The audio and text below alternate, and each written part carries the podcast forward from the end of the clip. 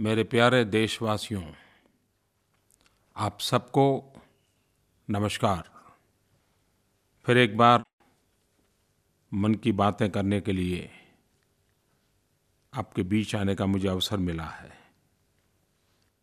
सुदूर दक्षिण में लोग ओणम के पर्व में रंगे हुए हैं और कल पूरे देश ने रक्षाबंधन का पावन पर्व मनाया। भारत सरकार ने सामाजिक सुरक्षा को लेकर के कई नई नई योजनाएँ सामान्य मानवी के लिए लागू की हैं। मुझे खुशी है कि बहुत कम समय में, व्यापक प्रमाण में सबने इन योजनाओं को स्वीकारा है। मैंने एक छोटी सी गुजारिश की थी कि रक्षाबंधन के पर्व पर हम अपनी बहनों को ये सुरक्षा योजना दें। मेरे पास जो मोटी-मोटी जानकारी आई है कि योजना आरंभ होने से अब तक 11 करोड़ परिवार इस योजना से जुड़े हैं। और मुझे ये भी बताया गया कि करीब करीब आधा लाभ माताओं बहनों को मिला है। मैं इसे शुभ संकेत मानता हूँ। मैं सभी माताओं बहनों को रक्षाबंधन के पावन पर्व की अनेक-अनेक शुभकामनाएँ भी देता हूँ।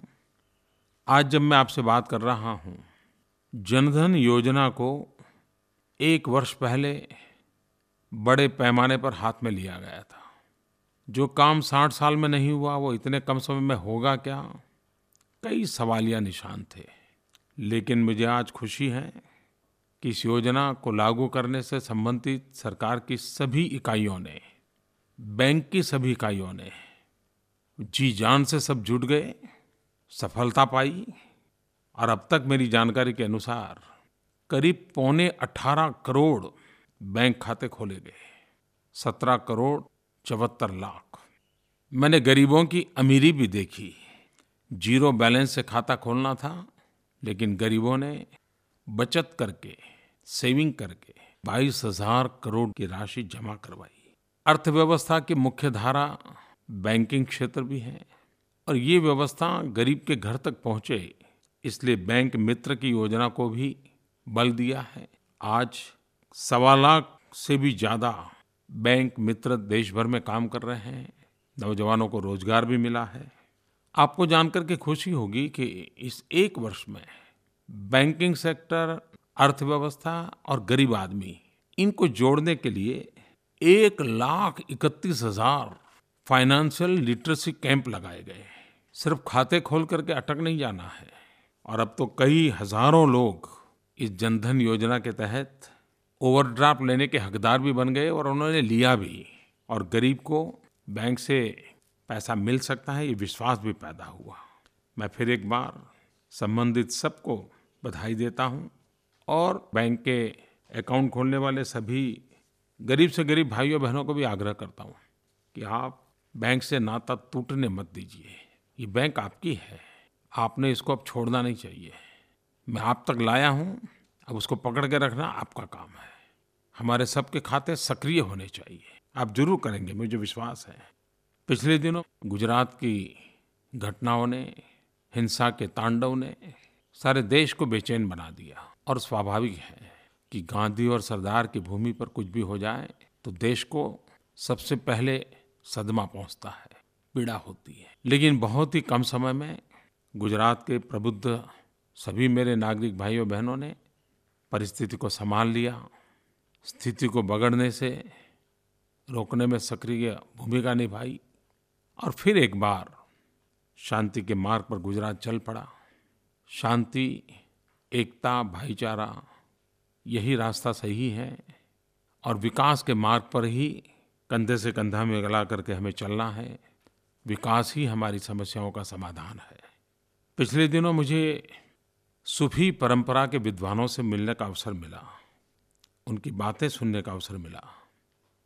और मैं सच बताता हूँ कि जिस तजुर्बे से, जिस प्रकार से उन, उनकी बातें मुझे सुनने का अवसर मिला, एक प्रकार से जैसे कोई संगीत बज रहा है। उनके शब्दों का चयन, उनका बातचीत का तरीका, यानी सूफी परंपरा में जो उदारता है, जो सौम्यता है, जिसमें एक संगीत का लय है उन सब की अनुभूति इन विद्वानों के बीच में मुझे हुई। मुझे बहुत अच्छा लगा। शायद दुनिया को इस्लाम के सही स्वरूप को सही रूप में पहुँचाना सबसे अधिक आवश्यक हो गया है। मुझे विश्वास है कि सूफी परंपरा जो प्रेम से जुड़ा हुआ है, उदारता से जुड़ा हुआ है, वे इस संदेश को दूर दूर तक पहुंचाएँगे जो मानव जात के लाभ करेगा। इस्लाम का भी लाभ करेगा। और मैं औरों को भी कहता हूँ कि हम किसी भी संप्रदाय को क्यों न मानते हो? लेकिन कभी सूफी परंपरा को समझना चाहिए। आने वाले दिनों में मुझे एक और अवसर मिलने वाला है, और इस निमंत्रण को मैं अपना सौभाग्य मानता हूँ।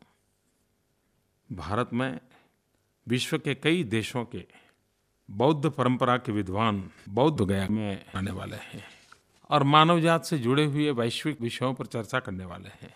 मुझे भी उसमें निमंत्रण मिला है, और मेरे लिए खुशी की बात है कि उन्होंने मुझे बौद्ध गया आने का निमंत्रण दिया है। भारत के प्रथम प्रधानमंत्री पंडित नेहरू बौद्ध गया गए थे। मुझे विश्व भर के इन विद्वानों के साथ बौद्ध गया जाने का अवसर मिलने वाला है। मेरे लिए एक बहुत ही आनंद का पल है। मेरे प्यारे किसान भाइयों, बहनों, मैं फिर एक बार आपको विशेष रूप से आज मन की बात बताना चाहता हूँ। मैं पहले भी मन की बात में इस विषय का ज़िक्र कर चुका हूँ। आपने सुना होगा, संसद में मुझे सुना होगा, सार्वजनिक सभाओं में सुना होगा, मन की बात में सुना होगा। मैं हर बार एक बात कहता आया हूँ कि जिस लैंड एक्विजिशन एक्ट के संबंध में विवाद चल रहा है, उसके विषय में सरकार का मन खुला है। किसानों के हित के किसी भी सुझाव को मैं स्वीकार करने के लिए तैयार हूँ। ये बार बार मैं कहता रहा हूँ। लेकिन आज मुझे मेरे किसान भाइयों बहनों को ये कहना है कि लैंड एक्विजिशन एक्ट में सुधार की बात राज्यों की तरफ़ से आई, आग्रहपूर्वक आई। और सबको लगता था कि गाँव गरीब किसान का अगर भला करना है, खेतों तक पानी पहुँचाने के लिए नहरें बनानी है, गाँव में बिजली पहुँचाने के लिए खंभे लगाने हैं, गाँव के लिए सड़क बनानी है, गाँव के गरीबों के लिए घर बनाने हैं, गाँव के गरीब नौजवानों को रोज़गार के लिए व्यवस्थाएँ उपलब्ध करानी है तो हमें ये अफसरशाही के चुंगल से कानून को निकालना पड़ेगा। और तब जाकर के सुधार का प्रस्ताव आया था। लेकिन मैंने देखा कि इतने भ्रम फैलाए गए, किसान को इतना भयभीत कर दिया गया। मेरे किसान भाइयों बहनों, मेरा किसान न भ्रमित होना चाहिए और भयभीत तो कतई नहीं होना चाहिए। और मैं ऐसा कोई अवसर किसी को देना नहीं चाहता हूँ कि जो किसानों को भयभीत करे, किसानों को भ्रमित करे। और मेरे लिए देश में हर एक आवाज़ का महत्व है, लेकिन किसानों की आवाज़ का विशेष महत्व है। हमने एक ऑर्डिनेंस जारी किया था। कल 31 अगस्त को ऑर्डिनेंस की सीमा समाप्त हो रही है और मैंने तय किया है, समाप्त होने दिया जाए। मतलब ये हुआ कि मेरी सरकार बनी, उसके पहले जो स्थिति थी, वह अब पुनः प्रस्थापित हो चुकी है। लेकिन उसमें एक काम अधूरा था और वो था, तेरह ऐसे बिंदु थे जिसका एक साल में पूर्ण करना था और इसीलिए हम ऑर्डिनेंस में उसको लाए थे। लेकिन इन विवादों के रहते वो मामला भी उलझ गया। ऑर्डिनेंस तो समाप्त हो रहा है, लेकिन जिससे किसानों को सीधा लाभ मिलने वाला है, किसानों का सीधा आर्थिक लाभ जिससे जुड़ा हुआ है, उन तेरह बिंदुओं को हम नियमों के तहत ला करके आज ही लागू कर रहे हैं ताकि किसानों को नुकसान न हो, आर्थिक हानि न हो, और इसलिए जिन तेरह बिंदुओं को लागू करना पहले के कानून में बाकी था, उसको आज हम पूरा कर रहे हैं। और मेरे किसान भाइयों बहनों को मैं विश्वास दिलाता हूँ कि हमारे लिए जय जवान, जय किसान, ये नारा नहीं है, ये हमारा मंत्र है। गाँव गरीब किसान का कल्याण।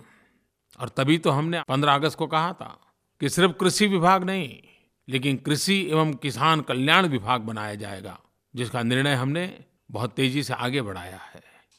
तो मेरे किसान भाइयों बहनों, अब न भ्रम का कोई कारण है और न ही कोई भयभीत करने का प्रयास करें तो आपको भयभीत होने की आवश्यकता है। मुझे एक बात और भी कहनी है कि दो दिन पूर्व 1965 के युद्ध के 50 साल हुए। और जब जब 1965 के युद्ध की बात आती है तो लाल बहादुर शास्त्री जी की याद आना बहुत स्वाभाविक है। जय जवान, जय किसान मंत्र भी याद आना बहुत स्वाभाविक है। और भारत के तिरंगे झंडे को उसकी आन बान शान बनाए रखने वाले उन सभी शहीदों का स्मरण होना बहुत स्वाभाविक है। पैंसठ के युद्ध के विजय के सभी संबंधितों को मैं प्रणाम करता हूँ, वीरों को नमन करता हूँ।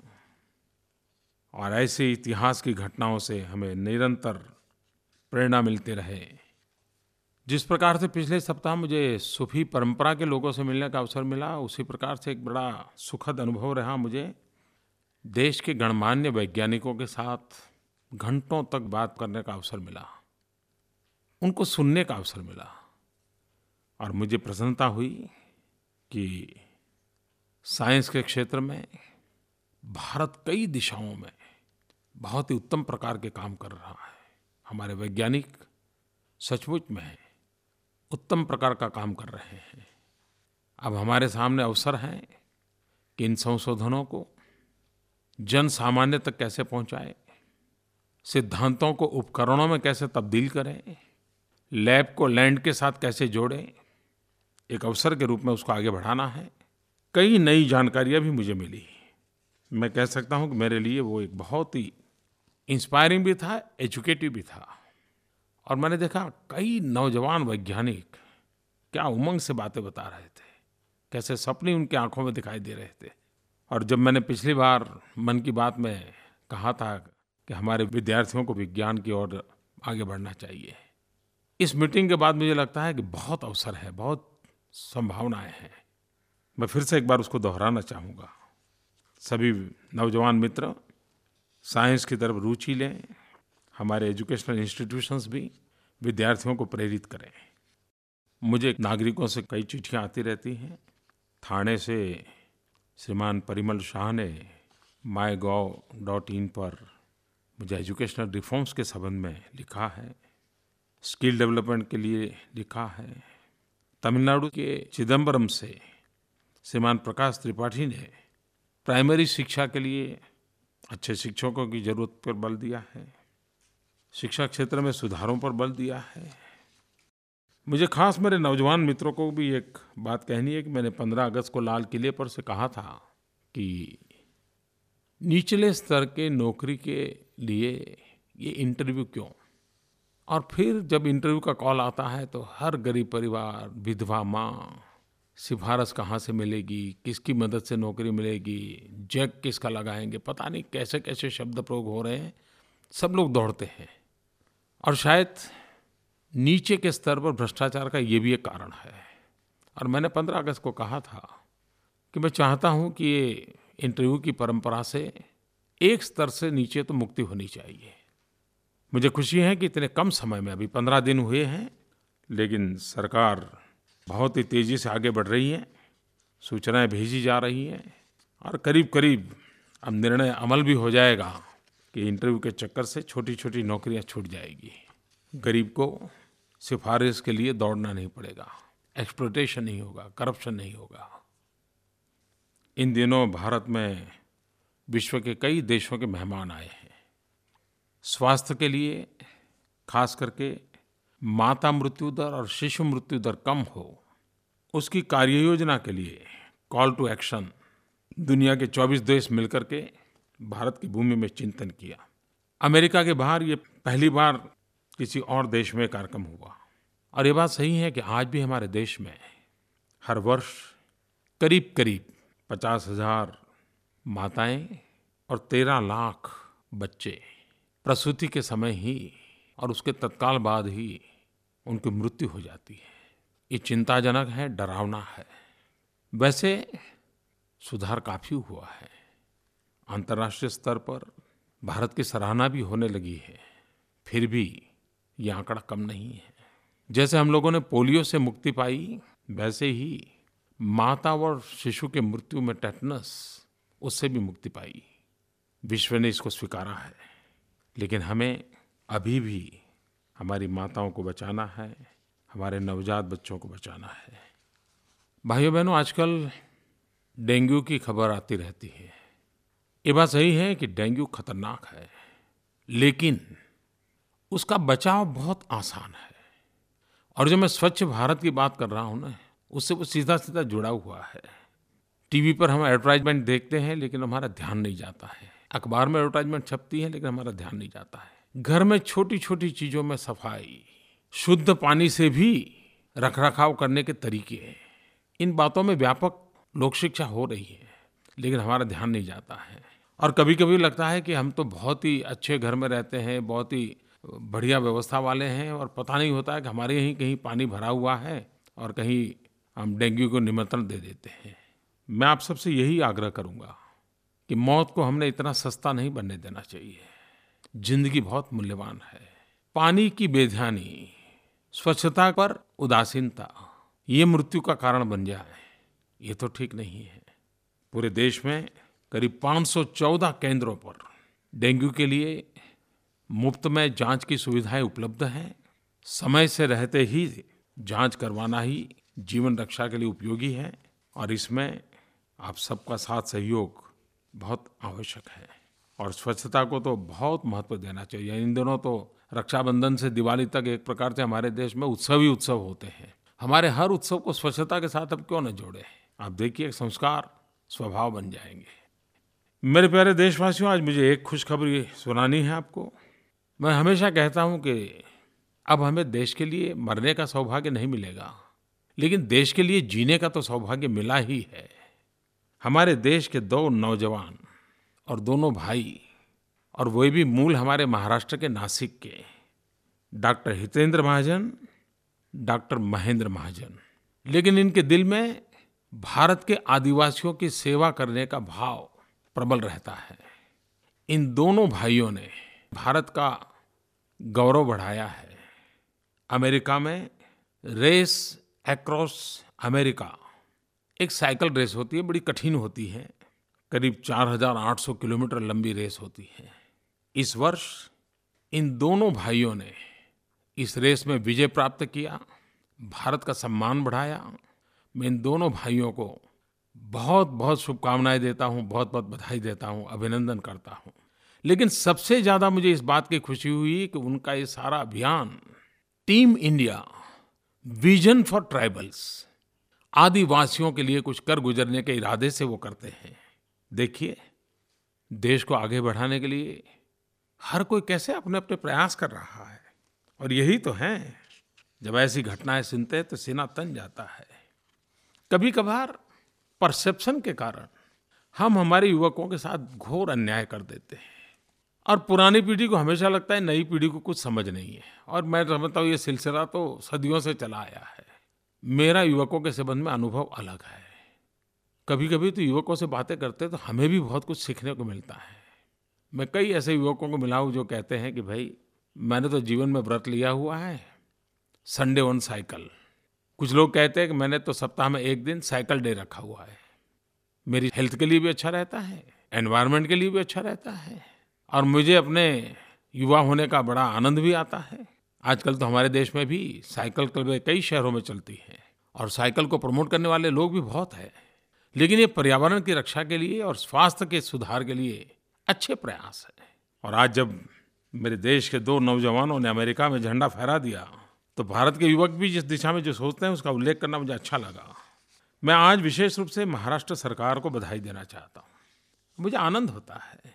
बाबा साहब आम्बेडकर मुंबई की इंदू मिल की ज़मीन, उनका स्मारक बनाने के लिए लंबे अरसे से मामला लटका पड़ा था। महाराष्ट्र की नई सरकार ने इस काम को पूरा किया। और अब वहाँ बाबा साहब आम्बेडकर का भव्य, दिव्य प्रेरक स्मारक बनेगा, जो हमें दलित, पीड़ित, शोषित, वंचित के लिए कार्य करने की प्रेरणा देता रहेगा। लेकिन साथ साथ लंदन में डॉक्टर बाबा साहब आम्बेडकर जहाँ रहते थे, टेन किंग हेनरी रोड, वह मकान भी अब खरीद लिया है। विश्व भर में सफ़र करने वाले भारतीय जब लंदन जाएँगे तो बाबा साहब आम्बेडकर जो स्मारक महाराष्ट्र सरकार वहाँ बनाने वाली है, वो एक हमारा प्रेरणा स्थल बनेगा। मैं महाराष्ट्र सरकार को, बाबा साहब आम्बेडकर को सम्मानित करने के इन दोनों प्रयासों के लिए साधुवाद देता हूँ, उनका गौरव करता हूँ, उनका अभिनंदन करता हूँ। मेरे प्यारे भाइयों, बहनों, अगली मन की बात आने से पूर्व आप अपने विचार ज़रूर मुझे बताइए, क्योंकि मेरा विश्वास है कि लोकतंत्र लोग भागीदारी से चलता है, जन भागीदारी से चलता है। कंधे से कंधा मिला करके ही देश आगे बढ़ सकता है। मेरी आपको बहुत बहुत शुभकामनाएँ। धन्यवाद।